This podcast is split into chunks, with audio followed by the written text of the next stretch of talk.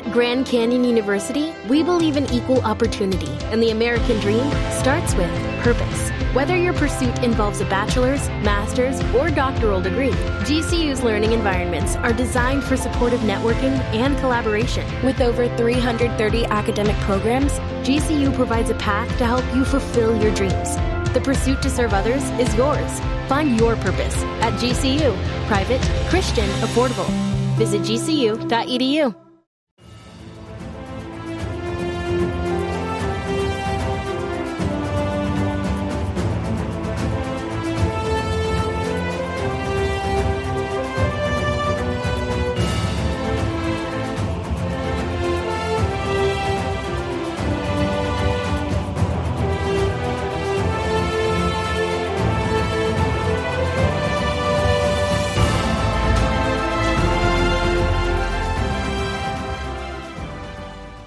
Welcome back, everyone, to 1001 Heroes, Legends, Histories, and Mysteries podcast. This is your host, John Hagedorn.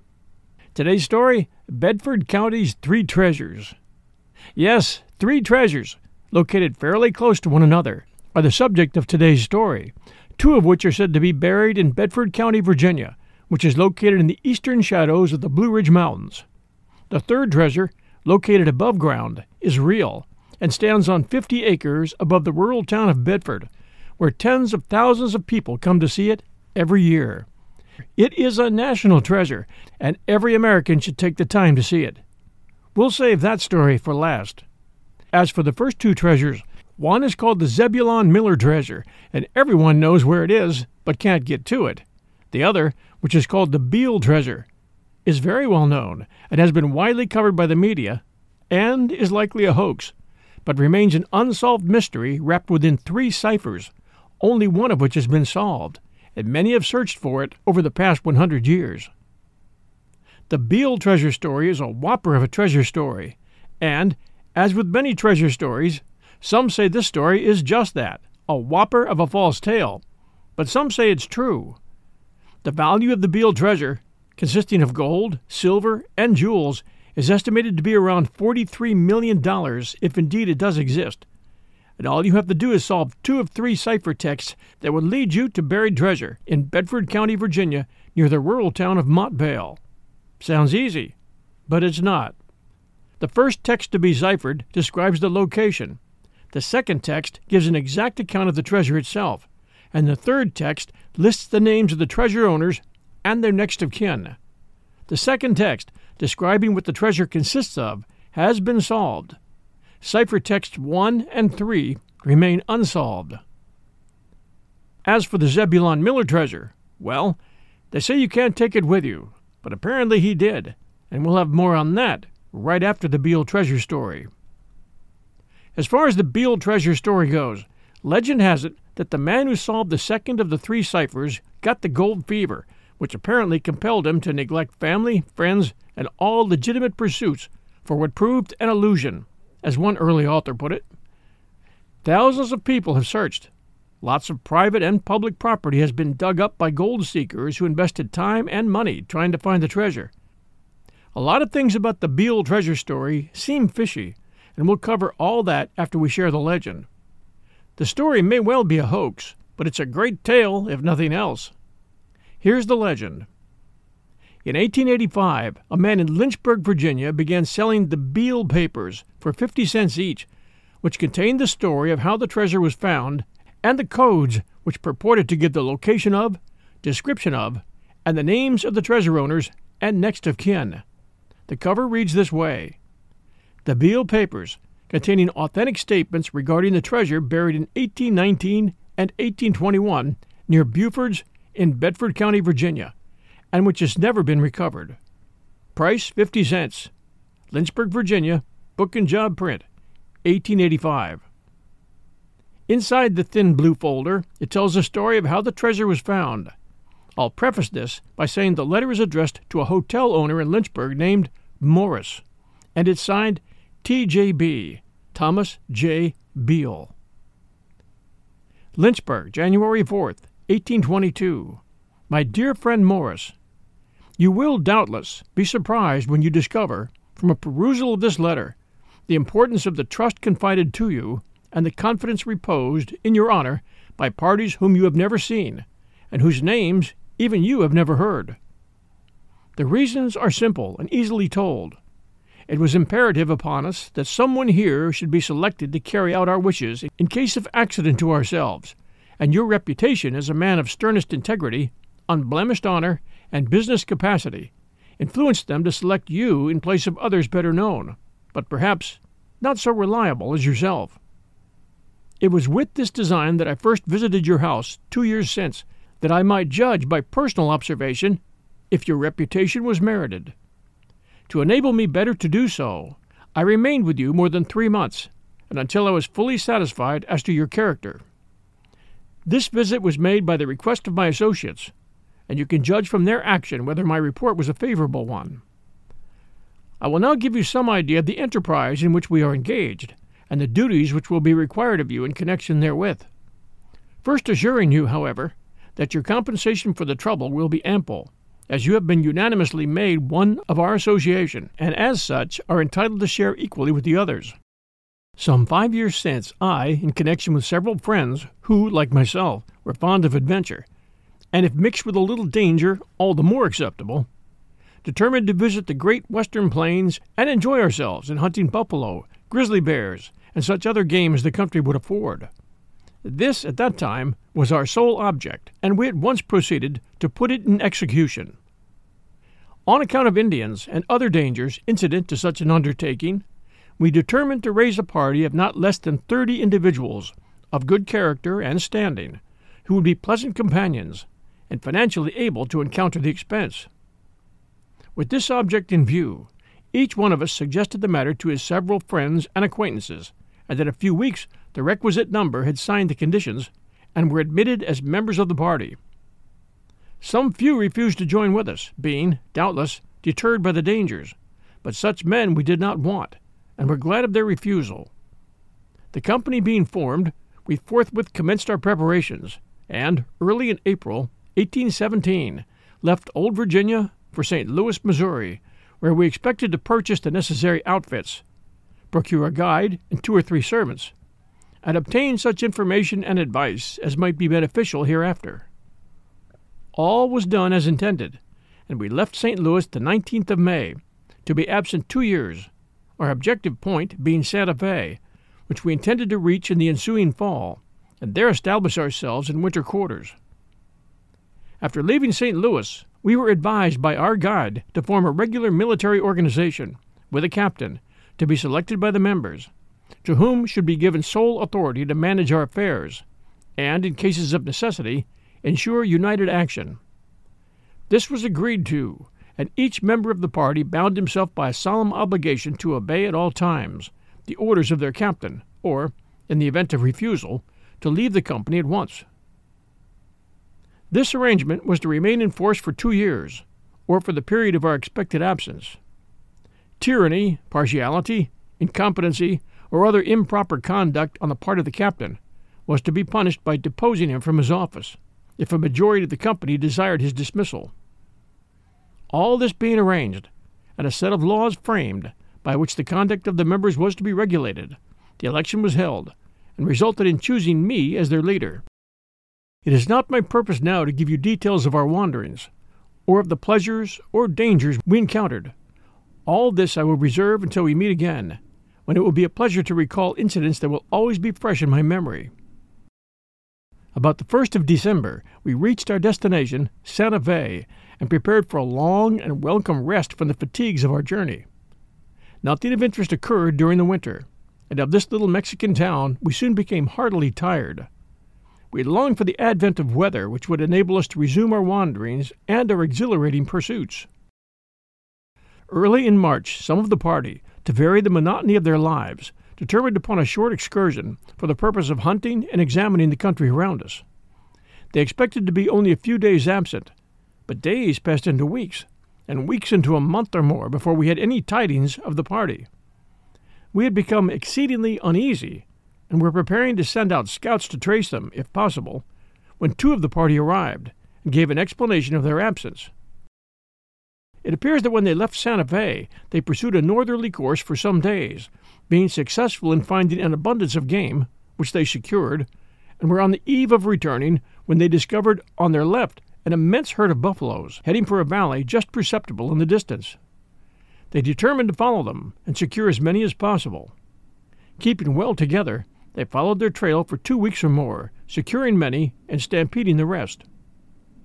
One day, while following them, the party encamped in a small ravine, some 250 or 300 miles to the north of Santa Fe, and with their horses tethered, were preparing their evening meal, when one of the men discovered in a cleft of the rocks something that had the appearance of gold. Upon showing it to the others, it was pronounced to be gold, and much excitement was the natural consequence. Messengers were at once dispatched to inform me of the facts and request my presence with the rest of the party, and with supplies for an indefinite time. All the pleasures and temptations which had lured them to the plains were now forgotten, and visions of boundless wealth and future grandeur were the only ideas entertained. Upon reaching the locality, I found all as it had been represented, and the excitement intense. Everyone was diligently at work with such tools and appliances as they had improvised, and quite a little pile had already accumulated. Though all were at work, there was nothing like order or method in their plans, and my first efforts were to systematize our operations and reduce everything to order. With this object, an agreement was entered into to work in common as joint partners, the accumulations of each one to be placed in a common receptacle, and each to be entitled to an equal share, whenever he chose to withdraw it, the whole to remain under my charge until some other disposition of it was agreed upon. Under this arrangement, the work progressed favorable for eighteen months or more, and a great deal of gold had been accumulated in my hands, as well as silver, which had likewise been found. Everything necessary for our purposes and for the prosecution of the work had been obtained from Santa Fe, and no trouble was experienced in procuring assistance from the Indians in our labors. Matters went on thus until the summer of 1819, when the question of transferring our wealth to some secure place was frequently discussed. It was not considered advisable to retain so large an amount in so wild and dangerous a locality, where its very possession might endanger our lives and to conceal it here would avail nothing, as we might at any time be forced to reveal its place of concealment. We were in a dilemma. Some advised one plan, some another.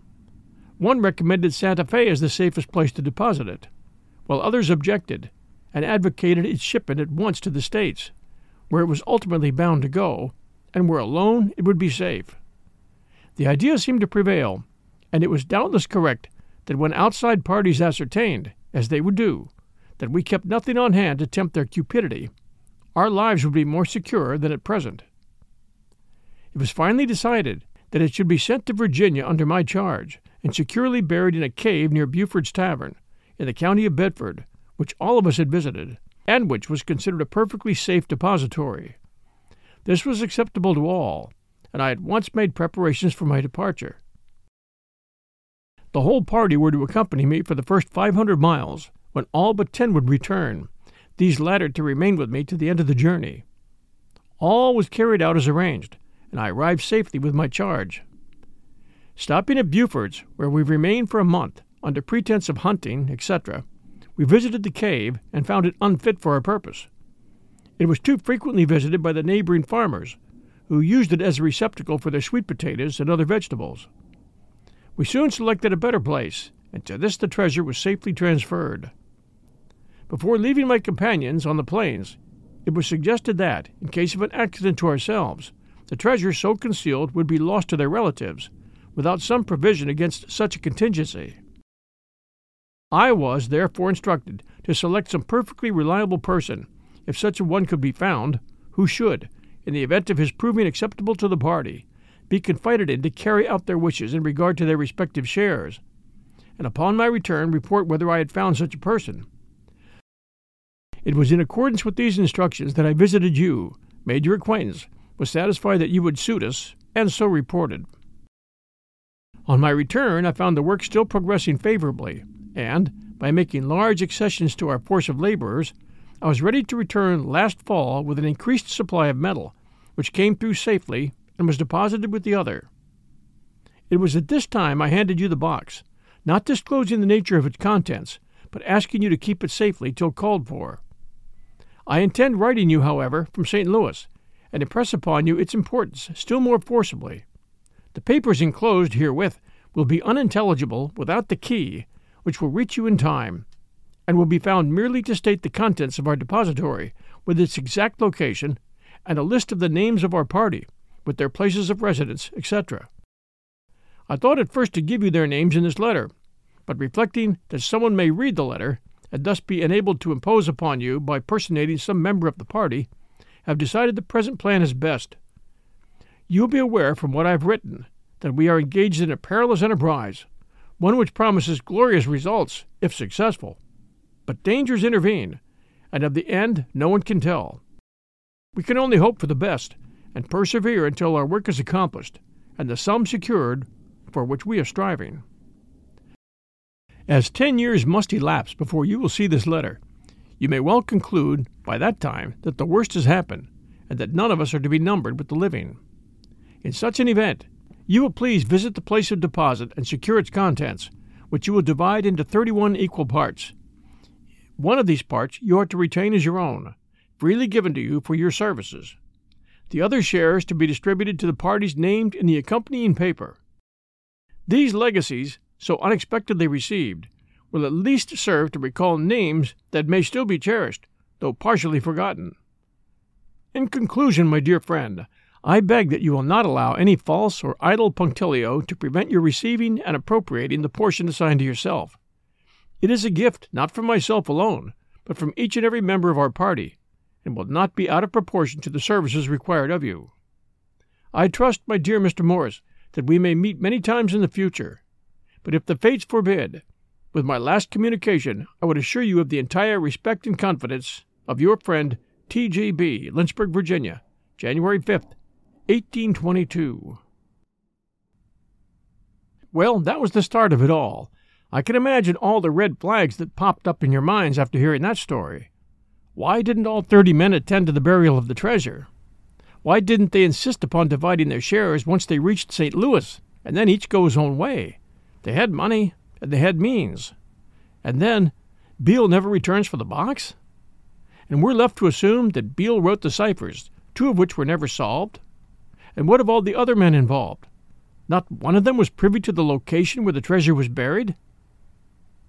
And yet, and yet nine men accompanied him there. Twice? and no one came back to get it.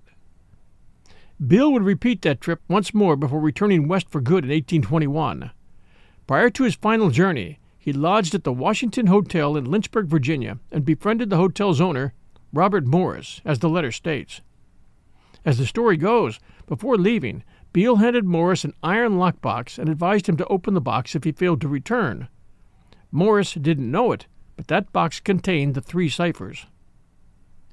In a letter from St. Louis a few months later, Beale promised Morris that a friend in St. Louis would mail the key to the cryptograms. However, it never arrived. It was not until 1845 that Morris opened the box. Inside, he found two plain text letters from Beale and several pages of cipher text separated into papers 1, 2, and 3. Morris had no luck in solving the ciphers, and decades later left the box and its contents to an unnamed friend. The friend, then using an edition of the United States Declaration of Independence as the key for a modified book cipher, successfully deciphered the second ciphertext, which gave a description of the buried treasure. Unable to solve the other two ciphertexts, the friend ultimately made the letters and ciphertexts public in a pamphlet entitled The Beale Papers, which was published by yet another friend, James B. Ward, in 1885. Ward was not the friend, Ward himself is almost untraceable in local records, except that a man with that name owned the home in which a Sarah Morris, identified as the spouse of Robert Morris, died at age 77 in 1863. Morris would spend nearly two decades attempting to unravel the codes. In 1862, a year before his death, he handed the materials to an anonymous acquaintance who lucked into the Declaration of Independence as a key to the second cipher. In 1885, that unknown man enlisted the help of James B. Ward as we know, to publish a pamphlet telling Beale's story. In 1885, the Beale Papers was published as a thin blue booklet. The price, as stated previously, was 50 cents. We don't know how many he sold, but that very likely was the only treasure gained from the whole story, which was most likely created entirely for that purpose. It's kind of telling that the anonymous acquaintance of Morris solved the second cipher, without which the story wouldn't have legs. We'll return with the rest of the story right after these sponsor messages. You know how to book flights and hotels. All you're missing is a tool to plan the travel experiences you'll have once you arrive. That's why you need Viator. Book guided tours, activities, excursions, and more in one place to make your trip truly unforgettable. Viator has over 300,000 travel experiences to choose from. Everything from simple tours to extreme adventures and all the niche, interesting stuff in between. So you can plan something that everyone you're traveling with will enjoy. Real traveler reviews give the inside scoop from people who've already been on the experiences you're considering. So you can plan with confidence. Free cancellation helps you plan for the unexpected. And 24 7 customer support means you can travel worry free. Download the Viator app now and use code Viator10 for 10% off your first booking in the app. Find travel experiences for you. Do more with Viator. And now back to Bedford County's three treasures. Here's the description of the Beale treasure itself, which was included in the Beale papers. I have deposited in the county of Bedford, about four miles from Buford's, in an excavation or vault six feet below the surface of the ground, the following articles, belonging jointly to the parties whose names are given in number three herewith. The first deposit consisted of 1,014 pounds of gold and 3,812 pounds of silver, deposited November 1819. The second was made December 1821 and consisted of 1,907 pounds of gold and 1,288 of silver, also jewels, obtained in St. Louis in exchange to save transportation, and valued at $13,000. The above is securely packed in iron pots with iron covers. The vault is roughly lined with stone, and the vessels rest on solid stone and are covered with others. Paper number one describes the exact locality of the vault, so that no difficulty will be had in finding it. As thus described, the treasure's total weight is about three tons, as described in inventory of the second cryptogram. This includes approximately 35,000 troy ounces of gold, 61,200 troy ounces of silver, the gold being worth about 42 million US today, and the silver worth around a million, and jewels worth around $220,000 today. I found a very old article written by Ruth Daniloff for the Smithsonian titled Thar's Gold in Them Thar Hills, which you might find interesting, especially since it provides us with a look at who Thomas J. Beale was, which is refreshing, as many of the modern researchers can't even agree on his existence, not to mention provide any facts on him. Here's her article. Colonel J. J. Holland plunged his post holer. Colonel J. J. Holland plunged his post hole digger into the mound where his metal detector registered 10 and brought up a scoop of dusty earth containing several lumps of coal. At 70, he had been warned by his doctor against digging because of a serious heart ailment, but his obsession with the treasure he believes lies six feet under the dirt beside the railroad track somewhere in Virginia overrides all common sense. Since 1964, when he first learned of Thomas Jefferson Beale, the 2,921 pounds of gold, the 5,100 pounds of silver, and some $200,000 worth of jewels, he clocked up more than 150,000 miles driving to the foothills of the Blue Ridge Mountains near Roanoke, Virginia, to dig. At home, in Lillian, Alabama, he works most nights from 10 to 2 on the ciphers relating to the treasure. This time he is convinced he has broken the first of the three codes. What I need now is a backhoe, he says with obvious frustration. Then we can dig down and find the gold and solve this Beale thing once and for all. For more than 100 years, people like Colonel F. Holland have been trying to find the Beale millions, once and for all. It is one of the largest and most costly treasure hunts in U.S. history, baffling the finest mathematical minds in the country and defeating their computers. Like the search for the lost Dutchman mine in Arizona, or the stories of the $5 million in Confederate Treasury gold buried along the James River just before the Union soldiers entered Richmond in 1865, or wealthy plantation owners' fortunes hidden from the Union soldiers and never recovered, the Beale treasure tantalizes its seekers with fantasies of untold riches while inducing frustration, despair, and even bankruptcy. Numerous articles in magazines and trade journals and several books have explored the Beale mystery. Thomas Jefferson Beale, the man responsible for trying 20th century brains and technology, was a devious Virginia gentleman believed to have been born around 1792. That was the year George Washington was elected president for the second time. Thomas Jefferson and Alexander Hamilton were feuding over policies which would culminate in a two party political system, and General Anthony Wayne was commissioned as commander of the American Army to fight Indians who were making pioneer existence tough in the Northwest Territory. The peaks of Otter in the Blue Ridge Mountains may be a clue to where Beale buried gold, silver, and jewels 160 years ago, Treasures unearthed so far include an old car and a chunk of pig iron. Beale came from a distinguished family.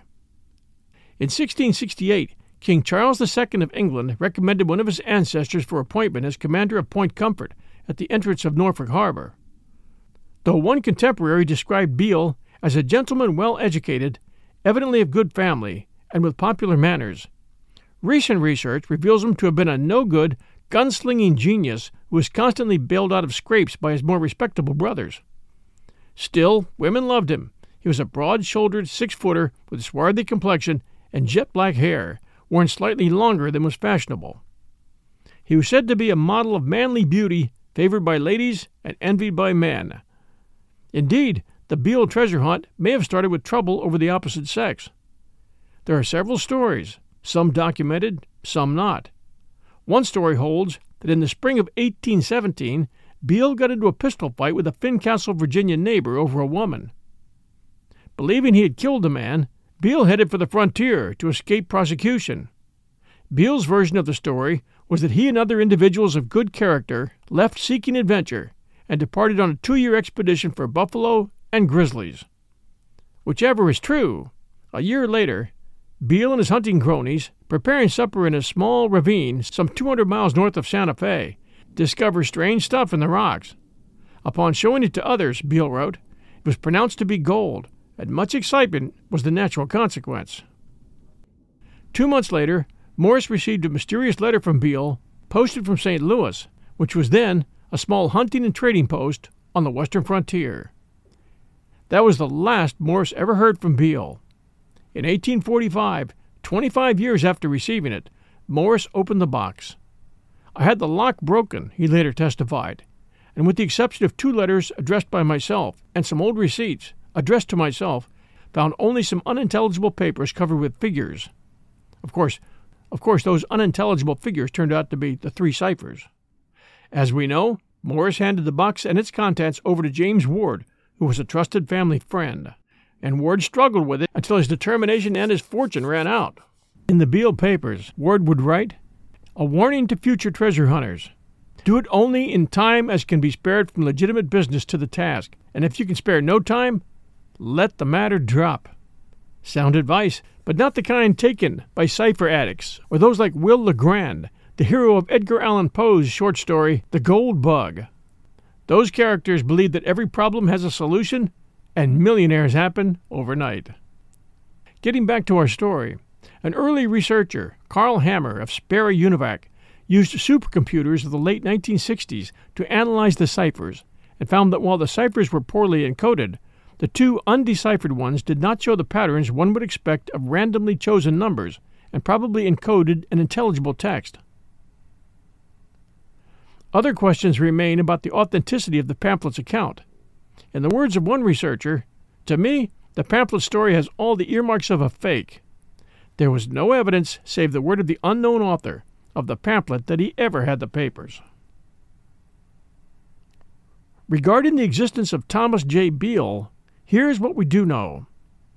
A survey of U.S. Census records in 1810 shows two persons named Thomas Beale in Connecticut and New Hampshire. However, the population schedules from the 1810 U.S. Census are completely missing for seven states, one territory, the District of Columbia, and 18 of the counties of Virginia. The 1820 U.S. Census has two persons named Thomas Beall, Captain Thomas Beall of the Battle of New Orleans, 1815, in Louisiana, originally from Virginia's Botetourt County, Fincastle area, 12 miles from Bedford County, and one in Tennessee, and a Thomas K. Beall in Virginia, but the population schedules are completely missing for three states and one territory. Before 1850, the U.S. Census recorded the names of only the heads of households. Others in the household only appeared as numbers one, two, three, etc. Beale, if he existed, may have been living in someone else's household. In addition, a man named Thomas Beall appears in the customer lists of the St. Louis Post Department in 1820. According to the pamphlet, Beale sent a letter from St. Louis in 1822. Additionally, a Cheyenne legend exists about gold and silver being taken from the west and buried in the mountains in the east, dating from roughly 1820. Despite the Beale paper's unproven veracity, treasure hunters have not been deterred from trying to find that vault. The information that there is buried treasure in Bedford County has stimulated many expeditions with shovels and other implements of discovery looking for likely spots. For more than a hundred years, people have been arrested for trespassing and unauthorized digging, some of them in groups, as in the case of people from Pennsylvania in the 1990s. Several digs were completed at the top of Porter's Mountain, one in the late 1980s with the landowner's permission as long as any treasure found was split 50 50. However, the treasure hunters found only Civil War artifacts. As the value of these artifacts paid for time and equipment rental, that expedition broke even.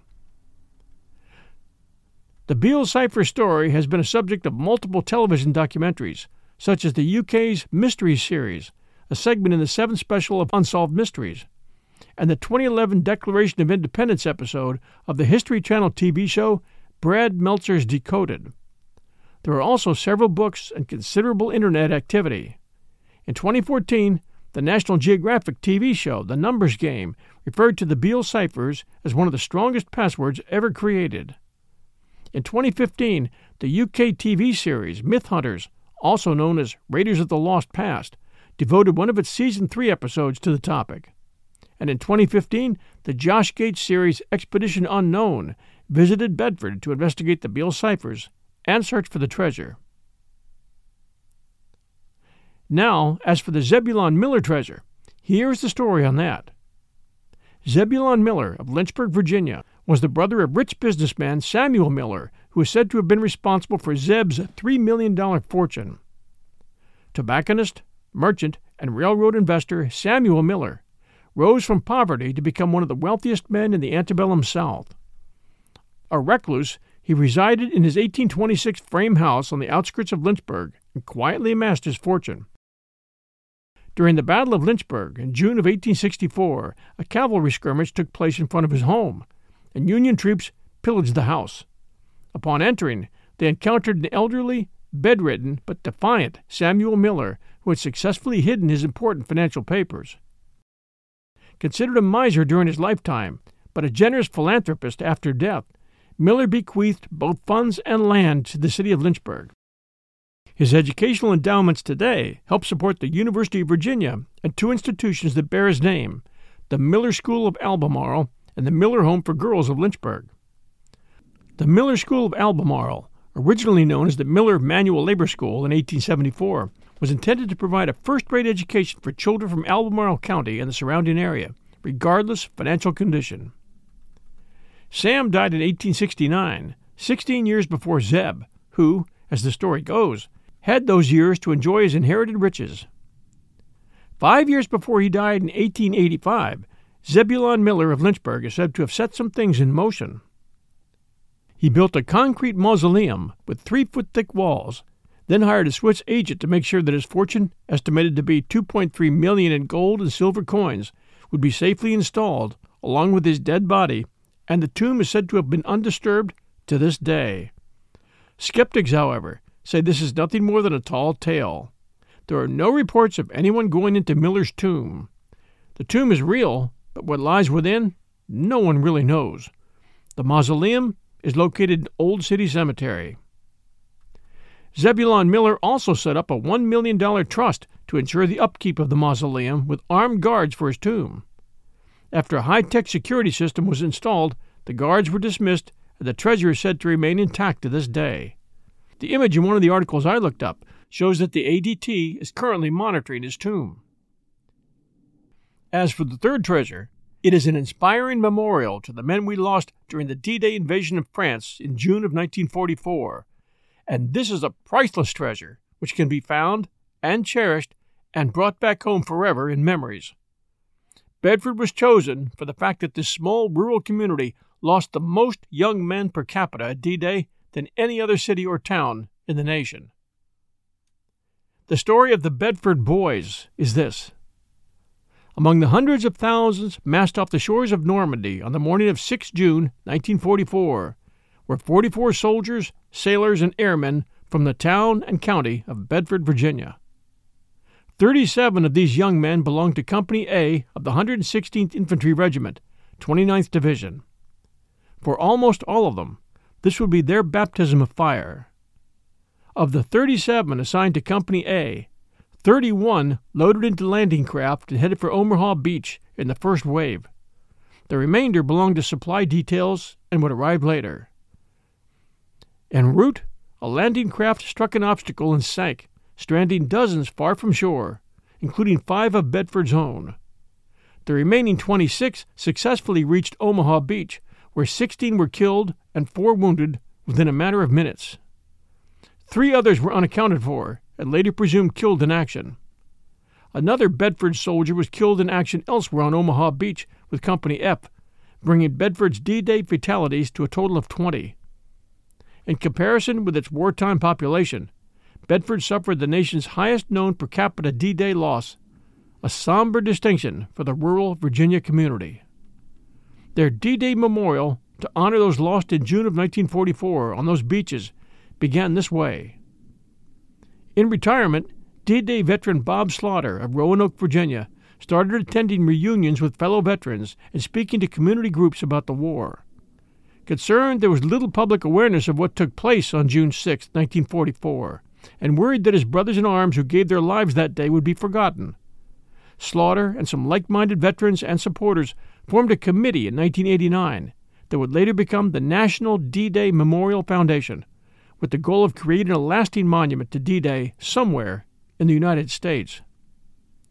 In 1996, Congress warranted the establishment of such a monument in Bedford, Virginia and President Bill Clinton, who just two years prior walked Omaha Beach with Slaughter, signed legislation officially designating the National D Day Memorial the nation's monument to D Day.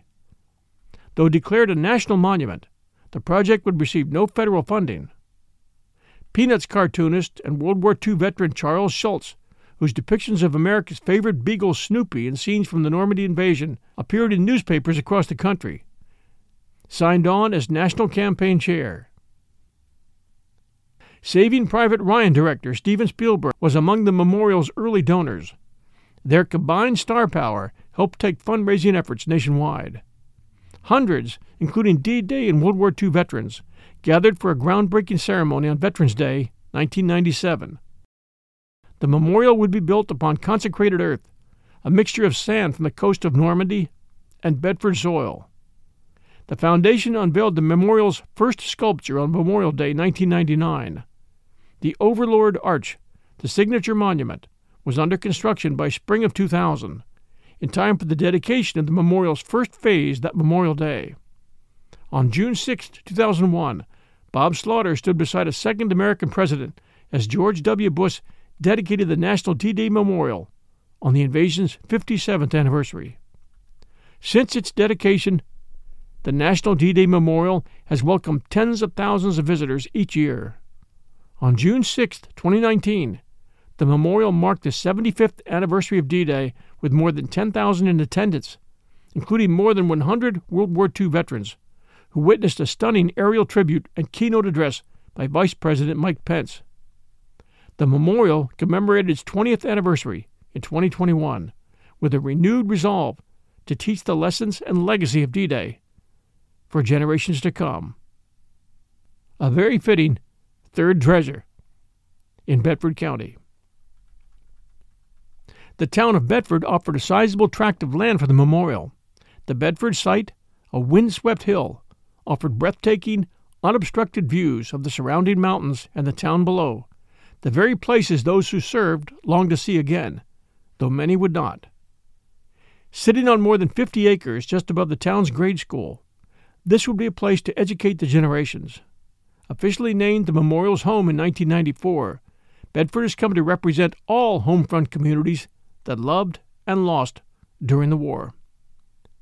You have raised a fitting memorial to D Day, and you have put it in just the right place, not on a battlefield of war, but in a small Virginia town, a place like so many others that were home to the men and women who helped liberate a continent. Our presence here, 57 years removed from that event, gives testimony to how much was gained and how much was lost. President George W. Bush, June 6, 2001. Thanks for joining us at 1001 Heroes, Legends, Histories, and Mysteries podcast for the three treasures of Bedford County. I hope you enjoyed the story, and I do hope you take time with the family sometime to visit the D Day Memorial in Bedford, Virginia, if you haven't already. Thanks for listening. We always appreciate your reviews. So if you have a chance, please do drop us a note in the review column for 1001 Heroes. Until next Sunday at noon Eastern Time, everyone, stay safe, take care, and we'll be back soon.